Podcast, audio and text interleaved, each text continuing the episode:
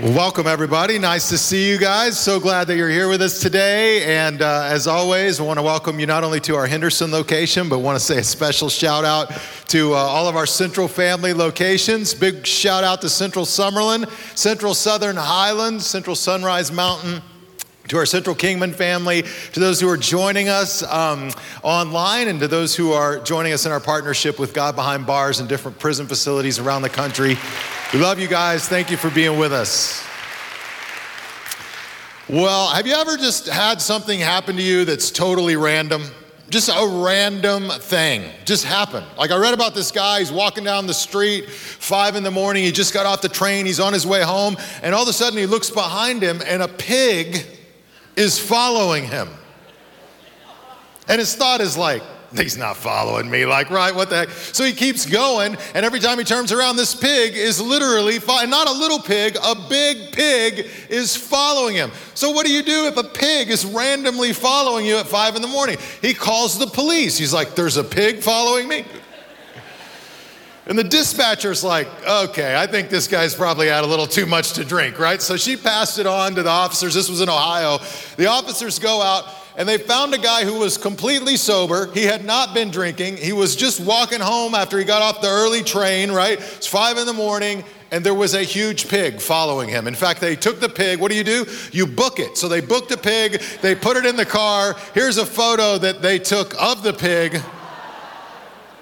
They took it back to the police station. They posted this, this, photo up on Facebook, and by 8:30 in the morning, the owner called. Apparently, it was a pet pig, and um, you know, it was very well mannered and the whole deal. Somebody commented on their Facebook page, "Way to bring home the bacon."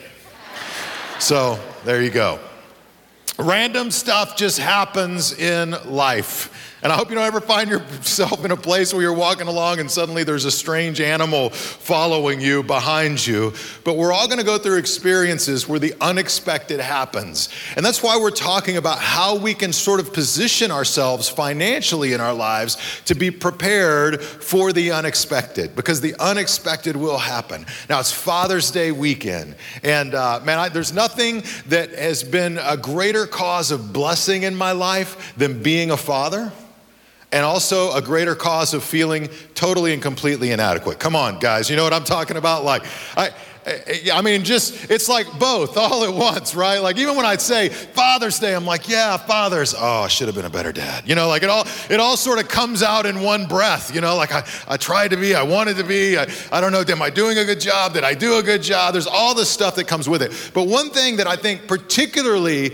men, we carry, we have this sort of provider thing in us. And when it comes to the financial part of our family's life, we often carry that at really unhealthy levels. I know for me, when my daughter was born, I remember like it was so awesome at the hospital. That was exciting and great. And then we took her home. And when I'm driving her home, before we even got to the house, I started having a complete meltdown, thinking about all the things I was going to have to pay for, buy, do, save for college, which by the way, she just graduated and she's going to go. We're there. It happens like this. Save your money now.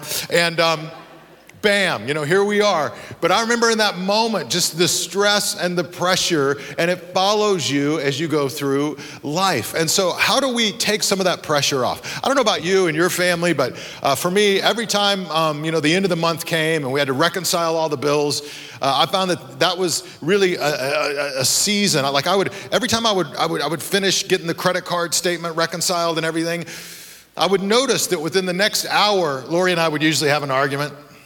I'd be getting onto the kids in way too loud of a voice. Anybody know what I'm talking about here? No? You don't do that? And it was the stress and pressure of just finances. When you're dipping into it and budgeting and doing all of that, and then all of a sudden, you know, it starts spilling over into your marriage, it spills over into your family, it spill, really, it spills over into every area of our lives. And so we started this teaching series last week called 10 10 80 a simple plan for financial peace. And uh, I really think this can give you hope. Some of you may feel like it's hopeless right now. You may not be sure how you're going to move forward, how you can even live on what you make, much less save and prepare for the future. But listen, I want you to know there is hope. But hope without a plan is just hype. So I want to talk to you today about a plan that can help take your hope and help it become a reality. 10 1080 is a plan that I've been living in my life for over 20 years. Uh, it's a proven, simple financial plan that believers have lived uh, in their lives for generations, and uh, it's based and anchored in biblical principles. And we kicked it off last week, and we, we talked about the first 10. So I've got a dollar bill here that just represents uh, everything you earn, uh, your income. Hopefully, it's more than a dollar. Um, and so here's the breakdown. The first 10 I want to give. This is my giving power. Bring it, this is what we talked about last week giving the first 10 back to God. And uh, not because God needs our money, but because tithing and giving is a way of showing our trust and faith in Him. The second 10, I want to then pay myself with. A lot of us, we work all week long, and 100% of what we make goes right out the door, right? You never pay yourself. And then I want to learn to live on 80% of my income which this is a completely countercultural message from what people are living today. I mean, I, I was reading some, st- some studies that say 58% of Americans do not have $1,000 in savings. 58%. One in three have nothing in savings. And friends, random things are going to happen. Your dishwasher is going to break. Hello, somebody. Your car is going to break, right? Things are going to go wrong. The dental bill is going to roll up. Things are going to happen. And if you haven't planned, if you're just hoping things will work out, then you're sort of preparing for a really frustrating situation and for an incredible amount of stress. So last week we talked about uh, the first 10 and what we do with that in a 10 10 80 framework. This week I want to talk to you about the second 10 and the, your saving power, paying yourself. And it is possible. Some of you, you're frustrated. You're already at a place where you just feel a little bit overwhelmed. Listen, don't, don't check out. Lean in because I'm going to give you some hope, but I'm going to give you some practical ways that you can make progress in this area of your life, and you'll be glad that you did. Now, this stuff doesn't work overnight. It doesn't happen like bam, immediately everything's great. It's hard, it takes discipline, but the stuff we're going to be talking about, if we'll do it, it will lead to financial peace. So you got to decide in your life do you want to keep living the way you're living, or do you want financial peace? Right? Do you want to just keep doing what you're doing, or do you want to step back and try to do it a little bit different so that you get a sense of financial peace? Let's look at what the Bible says about money and stuff in this really great, rich passage in 1 Timothy chapter 6, beginning in verse 6. We'll bring this up on the screen. When we get to the red word, uh, which will be a minute here, I'm going to ask you to read it loud, out loud with me, but uh, we're just going to kind of talk through this sentence by sentence. Here's what Paul, uh, Paul says in 1 Timothy 6. He says, Yet true godliness, with contentment is itself great wealth. So I would just sit with that for a minute. What is great wealth? Is it having a lot of money in the bank? You know, is it uh, having a huge uh, 401k? You know, is it um, never being able, never, never having to work again in your life? Like, what defines great wealth? Here's what Paul's saying. First of all, great wealth, he says, is godliness with contentment. That's great wealth. He says, after all, look at this. We brought nothing with us when we came into the world. Hello, somebody. And we can't take anything with us when we leave it, right? You never see a hearse with a U Haul. That's the oldest joke in the world, by the way, and you still laugh. I love the Central family. You guys are so kind.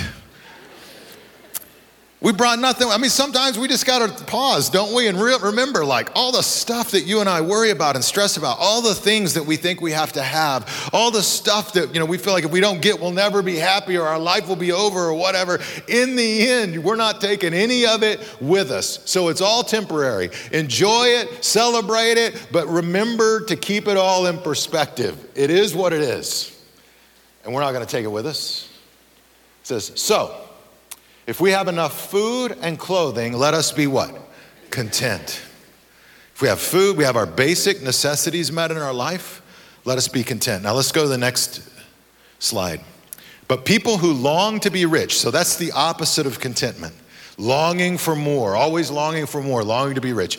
People who long to be rich fall into temptation and are trapped by many foolish and harmful desires that plunge them into ruin and destruction. And then here's a passage right here in the Bible that often gets twisted. He says, uh, For the love of money is the root of all kinds of evil. Notice he doesn't say money is the root of all kinds of evil. Money's neutral. Money can be good, money, money can be destructive, but it's the inappropriate love of money that becomes the root of all kinds of evil in our world. And some people, he says, craving money, have wandered from the true faith and pierced themselves with many sorrows.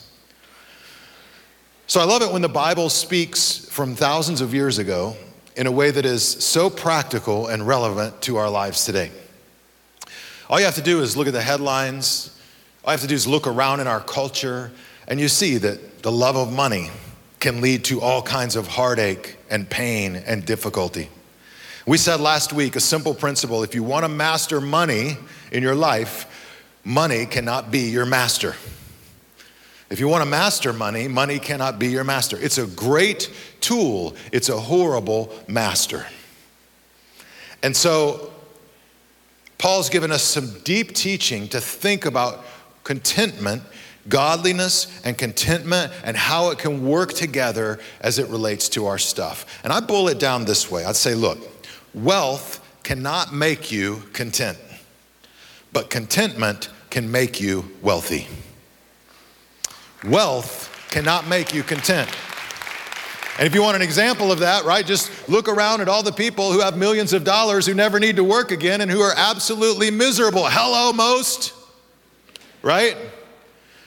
Wealth can't make you content, but contentment can make you wealthy. I've been all over the world to some of the poorest parts of the world and interacted with believers on different mission trips and things. And I'll tell you, the people that I've met that are most content are often the people that are living with the absolute least. Poverty at a level we don't even understand in our culture. But if they have food and clothing, they've learned to be content with that. So, so wealth in and of itself doesn't immediately equal contentment. But Paul says if we learn contentment in our lives, that can make us wealthy, no matter how much money we make or no matter how much money we have. It starts with contentment. So, first principle for today is to remember contentment is great wealth. Remember, contentment is great wealth. I mean, we all face the tension between what we have and what we wish we had. It's like this uh, Insta picture I saw thrown up on Instagram. Um, first side it says, What I want, you know, she's looking out at Paris, it's awesome. And then what I can afford, he's staring at the laundromat into the washer and we all have that tension that we feel. It just, uh, it just comes with it, I think, in our lives. We all understand it. We all uh, uh, live with that push and pull. But contentment can be incredibly powerful. Now, last week we talked about 10 10 80. I said that for me, when I began to tithe and give back to God, that that was probably the most uh, powerful step I had ever taken uh, in my financial life that then led me to start saving and to start budgeting. And the reason that I think is the case for me is because I started to trust God financially. I started to go on a faith journey with Him. It wasn't about the money, God doesn't need my money, but we talked about that last week. You should go back and check that message out. One of the things that one study I saw, we'll talk about this uh, maybe more next week, but one study I saw was on the Jewish people down through the centuries and how they have continued, wherever they go, to be disproportionately wealthy compared to others in the areas where they live. And it was a study in a book that eventually came out that was written by a rabbi. And he said, Giving is a huge part of the wealth of the Jewish people because they learned to tithe and give back to God, so their relationship with money became one where they were willing to let go of it. They were also then willing to invest. They're also then willing to put their money to work for them and to make smart decisions that then ultimately brings back fruit into their lives. Interesting. So, uh, giving was, was huge for me, and then saving became the outcrop of that in my life. Now, I did go through a season in my life, some of you are there probably right now, where I was absolutely overwhelmed. I was working three jobs. I was working a full time job as a pastor. I was teaching at a university. I, w- I was taking on every side job that I could take on. And we were living in California. And if you want to be broke, live in California. Right? I mean, we just did, we couldn't rub two pennies together. You know, I remember I standing in my backyard, quote unquote, I could, I could touch my back gate and the back sliding door, you know. But um, as much as I worked and as hard as I worked, I felt like I just couldn't, I couldn't uh, get ahead. I couldn't, there wasn't enough. and I just remember feeling like I was about to have a nervous breakdown. I couldn't work anymore. And um, in the midst of all that, I finally, it just dawned on me I did not have an income problem. When you think you have an income problem, then the first thing you go to when things are tight is how do I earn more money? I had a spending problem. That's a different problem altogether, right? And when you go the other direction and realize, okay, so how do I control my spending? We made some decisions as a family where we uh, you know, we, we cut a lot of entertainment out. Date nights became like, let's hang out in the living room together for a season. Uh, it was tight. It was really, really, really tight. We went on a cash system. If you, I mean, if you're out of control financially and you really want to get serious about it, it's almost impossible to do now because we live in a cashless society, but this was a few years ago. But still, it, it's a powerful principle. And Dave Ramsey and others recommend it if you're really struggling financially. You go to a cash system, it just hurts a lot more to hand somebody 20 bucks than to put 20 bucks on the card. You just feel it. We had envelopes laid out, you know, clothes. We budgeted everything. We had it all laid out. And, uh, you know, I look back on those years and a couple things happened. One, I went from working three jobs to one job. And because we adjusted our spending, even though my income went down and we got serious about it, we were actually able to give 10% back to God. We were able to save 10%. Uh, that's where I started saving for my daughter's college education. I've been saving for her education every single month since she was like two or three years old, and thank God I did. Wow. It's always more than you think it's going to be, right? So those were tight years and hard years, but you know what we got? We got the gift of financial peace in our lives from, from those years. And I just, dads, you know, I know some of you, you want to provide and you're trying hard to provide for your families. But you need to not only provide for them financially with what they need, but you also have to be present. Your kids need you in their lives, they need you to be available. I remember when my daughter was growing up, standing there one day and she said, Dad, as soon as she was old enough to talk, she said, What are you doing here? I said, What, what do you mean? She said, The sun's up. You're never here when the sun's up. And my priorities, because I wanted to take care of my family, had gotten uh, pretty, pretty messed up.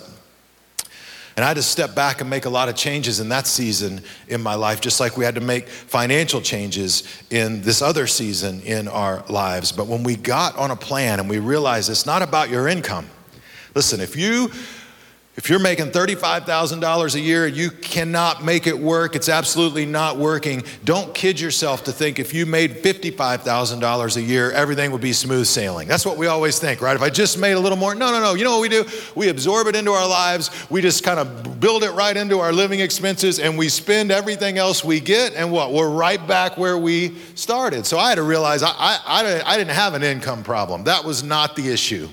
I had a spending problem. And I was doing nothing extravagant. Can you relate to that? Nothing. I was driving an old beater Grand Am. Come on, somebody.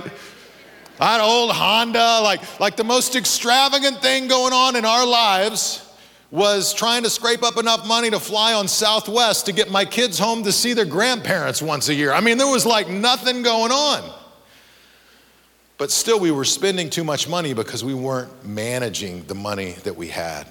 It's hard to do it, it's hard to manage it, but if you will, it can be powerful. So Paul says, hey, it's godliness and it's contentment that can work together. And I think that's really the glue that can make 10 10 80 work, that can lead to financial freedom for some of us in our lives. Here's another thought, and that is to just work the plan.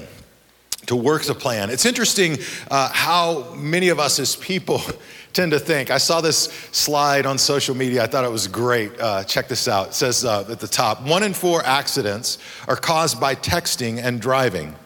And so people think, won't be me. right? But then look at this one in 302,575,350 chance of winning the mega millions lottery. And what do people think? You never know.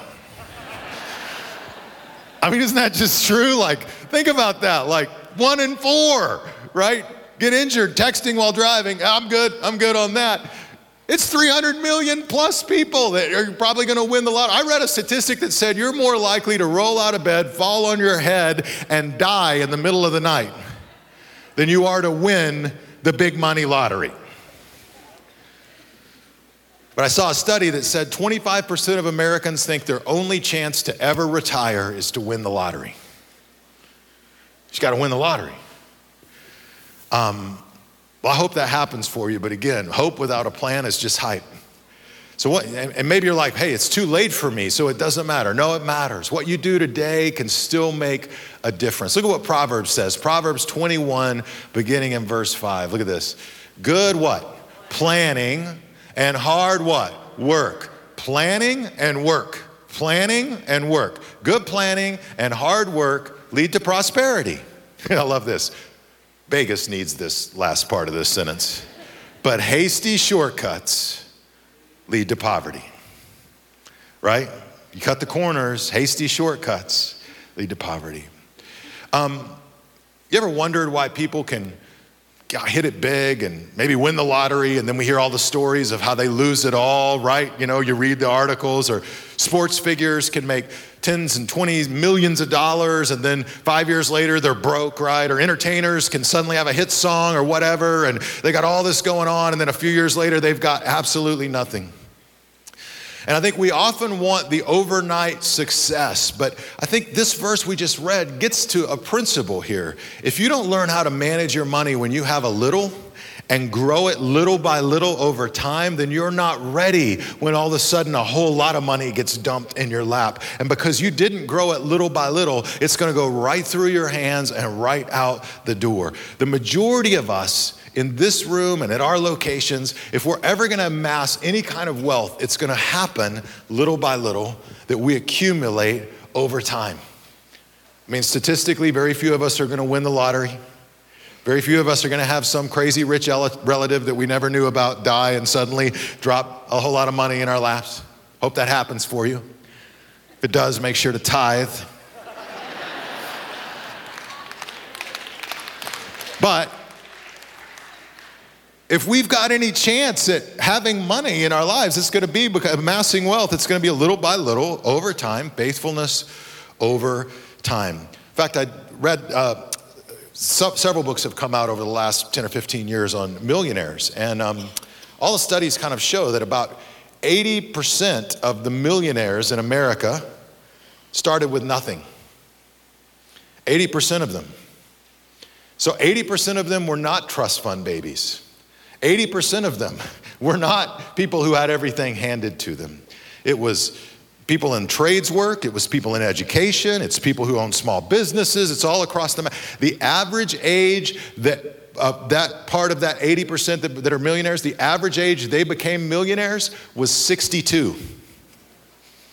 So that's a lot of hard work over a lot of years, slowly building wealth, right? That's what they did. So that's what 10, 10, 10, 1080 is really all about. It's giving us a tool to help us get real about how we can pay ourselves, be generous, and prepare for our future. And I believe it'll work. So I don't know if you have a spending plan. But I want to encourage you to work your plan. If you don't have a plan, get a plan. If you just have hope, hope without a plan is just hype. Get a plan. Every year, we have a spending plan in our family. Every year, we go over it. About every six months, I review it. We've been doing it for a long time, so it's pretty dialed in at this point, and I make adjustments to it. By the way, I call it a spending plan. I got this from a book years ago rather than a budget, because a budget feels so restrictive, but a spending plan, well, that feels better. I'm gonna spend it, baby. But I'm gonna determine where it goes before we get there, right? And I'm gonna spend some of it on God and faith. I'm going to spend some of it on my family and our future, and I'm going to spend some of it to live, right? But so I call it a spending plan. And uh, we go over that every year. You need a plan. And if you're overwhelmed financially, um, if you just feel like you're not even sure kind of where to go moving forward, I want to talk through something that was super helpful to me. We got in some credit card debt years ago. I haven't had a credit card in years. I just have a debit card now. For a long time, we went to just totally on a cash system. For over 10 years, I just used cash. But at some point, it just got ridiculous at the grocery store counting 20s out, and everybody's looking at you like you're a weirdo. So I use a debit card, but we keep really uh, a, a, hard kind of account of what we're doing as it relates to that debit card. But I, I haven't had, owned a credit card for years because I got in some credit card trouble. Anybody know what I'm talking about? And it happened so fast, and it wasn't from crazy living. People always think, oh, you're just living crazy, so you got those credit cards. It's just not real, right? It's not how it really, it just, I can't even explain it. All I know is that, that I was in over my head before I knew what to do. And I got exposed to uh, a teacher who's become a friend of mine and a friend of Central named Dave Ramsey. And I got exposed to his radio kind of show and his tele, he was on Fox for a while. And, um, you know, he's been sort of all around. He's done some stuff here for us at Central. But at the time, I started to listen to his radio show like every day. I go out, exercise, and I would, I would listen to it. And he talked about baby steps that you could take financially if you felt like credit cards were just overwhelming in your life and everything was sort of maxing out. And I found this to be super helpful. I did this in my life over the course of those couple years when we lived in California and was able to pay off all of my credit cards, deal with that, uh, uh, that debt, and just have longer term debt that I had to manage in my life. So I want to briefly share it with you. Baby steps if you're overwhelmed. Here's what Dave Ramsey says He says, as far as getting a plan, he says, first of all, stash $1,000 in an emergency fund. Pay the minimums on all your cards, pay the minimums on everything, and just work a spending plan so that you can eventually build up to have $1,000 in your savings account. Some of you think that's not much at all, but listen, that puts you ahead of most Americans. Just saying, right? Just get a thousand. And why do you need a thousand dollars in a saving account? Because Dave's about to kind of lay out baby steps on a whole financial plan that won't work if you don't have some cash set aside in the bank because something's going to go wrong. Something's going to happen, and you got to have at least some money to deal with that. So he says, pay the minimums on all your cards and just get a thousand bucks in your savings account. That's step one. Step two, that was super helpful for me, uh, was what he calls the debt snowball. And the debt snowball said, look, take all of your credit cards and order them from smallest to largest and start paying the smallest credit card first. Pay the minimums on everything and then pay everything uh, extra that you can on that minimum credit card.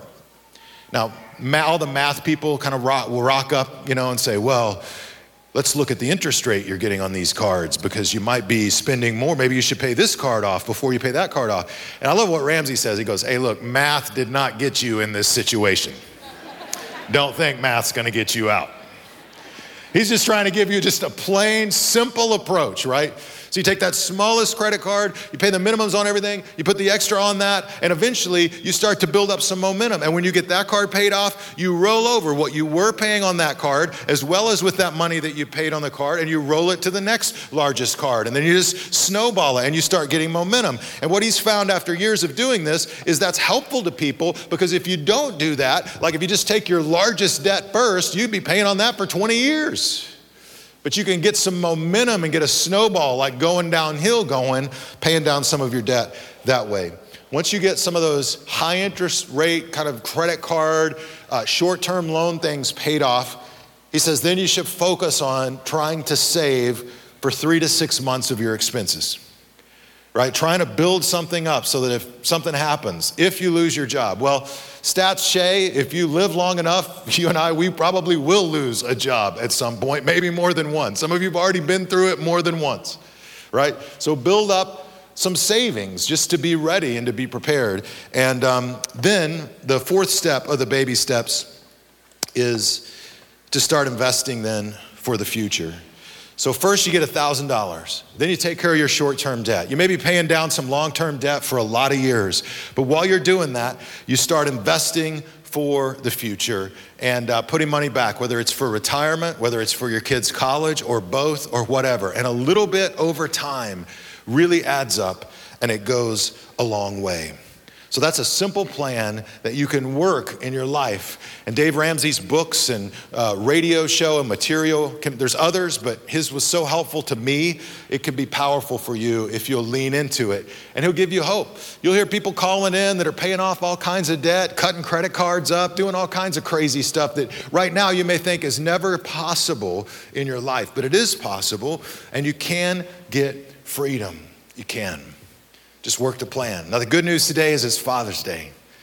The good news is we're reminded that no matter how overwhelming things may be financially, no matter how hard things may be financially, the Bible talks about God as a father and a father who loves us and cares for us. A father who uh, is, wants to provide for us, just like we as fathers often have that provider instinct in our families. I think we get that from God. I think that's who God is. He provides for his children, he provides for his people. So if you're a believer today, you don't have to simply go through life just worrying about all the numbers. You can also go through life with confidence that in spite of the numbers, you have a father who loves you, who's got your back, who's moving and working, who wants what's best for you. You have a loving father. I know in my own life, I spent a lot of time trying to unwire the difference between what I had. Uh, I had a great father. Uh, my dad was um, a good dad. He was a master sergeant in the army, so he was disciplined and tough, but he was a good, good man. He uh, was in uh, commercial refrigeration business, had his own little business, Will Heights Refrigeration in Amarillo, Texas. And I worked there as a kid, kind of growing up, and was a good dad. Wasn't always present, but I don't think he really knew how to be, you know, but he worked hard, he provided for our family. And uh, I get it as a dad. I'm, I feel like I'm not present enough sometimes, and you work hard and you do your best. What I learned as I got older is I started. I was in I was an addict for uh, several years in high school, and put my parents through, you know, hell basically. And when I finally got clean and sober, got organized in my faith, got focused on God, went to college, man, I started working really hard to try and make my dad proud because I felt like for so many years I had tortured him and I wanted to make up for all the stuff that I had done. And I worked really hard for a lot of years doing that, and it took a long time for a counselor to help unpack in me this idea that I had taken that experience and then I have projected it onto God. So the only way I can really please God is if I work really hard to make up for all the stuff I've done. And the good news about God is that's not how God operates. That wasn't how my father operated either. That was just what I projected onto him, right? That's not how God operates. God, Jesus came and lived and died and rose again so that we could be forgiven and free, so that we can walk in forgiveness. You don't have to earn that. You don't have to achieve it. You don't have to work for it. You're never going to make up for what you've done. You can just receive it. He's a father who loves you unconditionally. You could just walk in it. And walking in that is a huge part of coming to contentment. And listen, wealth can't make you content, but contentment can make you wealthy. You can be rich with or without money. When you're walking in faith, when you know God's got your back, when your sense of anxiety and worry is lessened, and when your sense of freedom is increased. So maybe you're here today and maybe you've never crossed the line of faith. If that's where you're at, I'd love to give you just an opportunity to reach out to God and to trust Him in your life and to allow Him to move and work. So I want to ask all of you, would you please bow your heads and close your eyes? And if you'd like to become a follower of Jesus today, you could take that step in your life by just repeating a simple promise after me. Say, Dear God, I thank you for loving me. Thank you for sending Jesus into the world. I believe he died on the cross for my sins. I believe he rose again. Forgive me for my sins. Give me the gift of eternal life. Help me face the challenges I'm up against. God, I surrender my life to you. In Christ's name.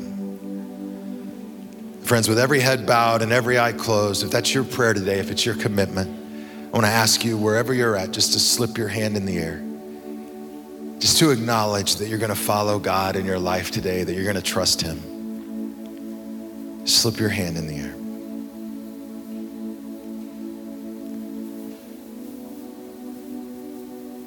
God, we thank you for your love. I thank you for each person just reaching out to you.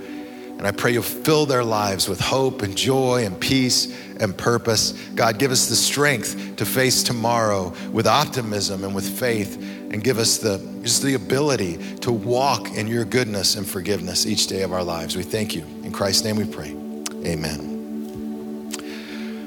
Listen, if you made a spiritual commitment in your life, I just want to tell you congratulations. We're thrilled for you. We're celebrating with you. We'd love to put some resources in your hands. So, in just a moment, when our experience are over across our locations, we've got a journal we'd love to give you. It doesn't cost anything. It's called the New Beginnings Journal. If you made a spiritual commitment, then you're making a declaration. You're going for a new beginning with God. This will give you some tools over the coming days and weeks, just a simple journal to help you follow God in faith. So after our experience, go to the New Beginnings area across our locations, and we would love to put one of these resources in your hands. Well, I'm going to throw it now to our location pastors who are going to wrap up each of our experiences. Let's put our hands together for them.